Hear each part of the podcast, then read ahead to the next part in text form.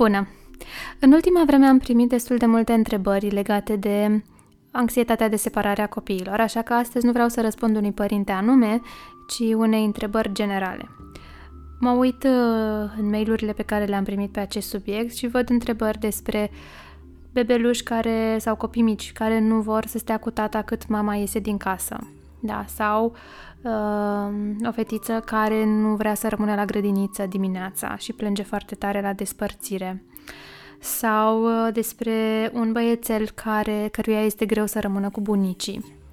Dar ce observăm sau ce observ eu în aceste povestioare este că copilul este lăsat cu o persoană pe care poate o cunoaște bine, da, fetița despre care povesteam că nu vrea să rămână la grădiniță, se pare că nu este în perioada de adaptare.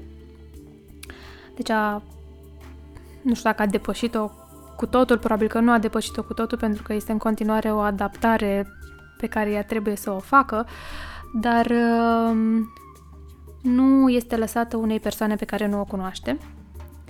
La fel și în cazul tatălui care este uh, invitat să rămână cu copilul și în cazul bunicilor.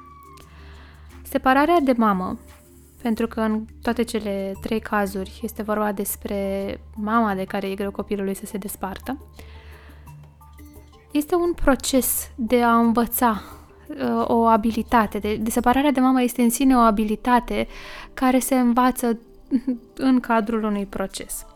Adică copiii se nasc cu această,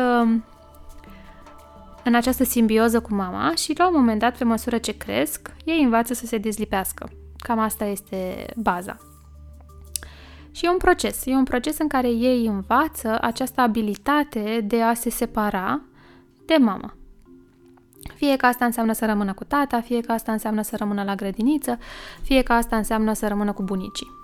E, unii copii învață mai repede această abilitate de a se separa, iar pentru alții e mai dificil.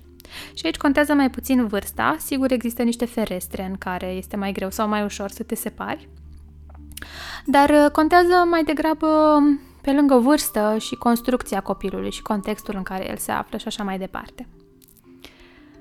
Poate că e util pentru părinți să înțeleagă că această abilitate este rezultatul unui proces de învățare.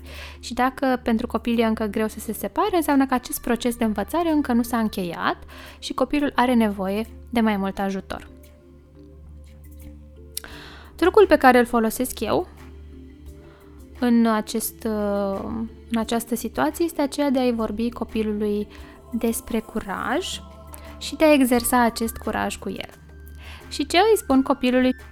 Și vă invit și pe voi să le spuneți, nu este din direcția trebuie să fii curajos și să rămâi acolo, să nu-ți mai fie frică, pentru că n-are de ce să-ți fie frică, ci este normal să-ți fie frică sau să fii trist sau să fii furios când eu plec și știu că e nevoie de curaj ca tu să rămâi când eu plec.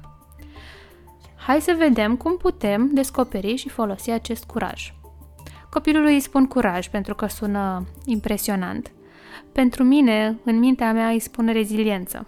Dar e mai greu să explici unui copil ce e reziliență, așa că sună mai frumos curaj. Și putem exersa acest curaj. Înainte ca mama să plece și să lase copilul cu tatăl, cu bunica sau la grădiniță, putem face jocuri de a exersa acest curaj.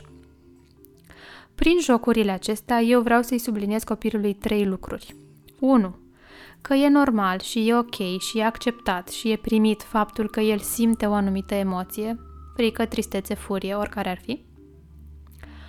doi Că el are resursele de a sta cu această emoție, da? Resursele, reziliența, acest curaj de care spun eu, și e nevoie să vedem cum putem să descoperim și să folosim aceste resurse.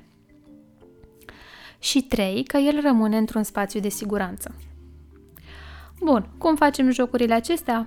Două lucruri îmi vin în minte.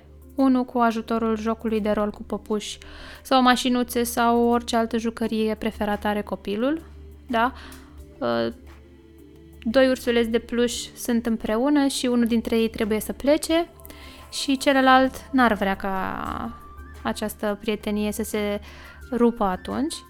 Și ce poate el face să se simtă ok atunci când celălalt ursuleț pleacă? care este metoda prin care el poate fi curajos. Și aici, fie îi, dacă e un copil mai mic, îi dau eu soluții și îi spun: uite, poate să se ducă la prietenul lui, celălalt ursuleț cu care rămâne și care îl ține în siguranță. Poate să spună: uite, sunt trist.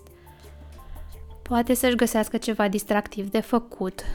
Poate să, nu știu ce alte metode găsesc eu, poate să ceară un pupic secret de la ursulețul care pleacă. Poate să-l întrebe pe ursulețul care pleacă: auzi, tu te mai întorci? Și ursulețul care pleacă să-i răspundă: întotdeauna mă întorc.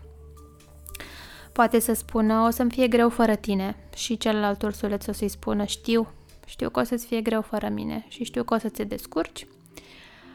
Orice altă metodă simțiți voi că e potrivită pentru voi, puteți să o inserați aici. Dacă este un copil mai mare, putem să-l lăsăm pe el să găsească soluțiile acestea. Ce crezi tu că are ursulețul nevoie acum? Ce ar putea ursulețul să facă? Și bucurați-vă pentru soluțiile pe care le găsește copilul, da? Vedeți în ce fel îi oferă um, alinare ursulețului care a rămas în urmă. Și toate aceste lucruri puteți să le, sau aceste jocuri, puteți să le și denumiți. Jocuri de găsit curajul atunci când mama pleacă. Și să facem aceste jocuri de găsit curajul atunci când mama pleacă de mai multe ori. Un alt mod, sau poate etapa următoare, ar fi să facem aceste jocuri de găsit curajul atunci când mama pleacă să ducă gunoiul. Sau pur și simplu mama iese pe ușă, stă două minute și se întoarce.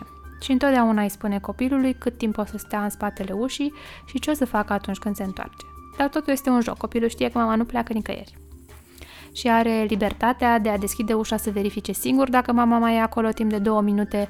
Totul este să prindă încredere și curaj în relație și în el însuși. Iar dacă vorbim despre copii mai mari, care poate și-au pierdut acest curaj, e important să le validăm experiența, da? Și trăirea. O, știu, uite, când erai mai mic, îți era ușor sau îți era mai ușor când plecam, acum văd că ți-e mai greu. Să știi că e normal, câteodată ne mai pierdem din abilitățile astea pe care le-am învățat și e nevoie să ni le reamintim. Hai să vedem ce putem să facem.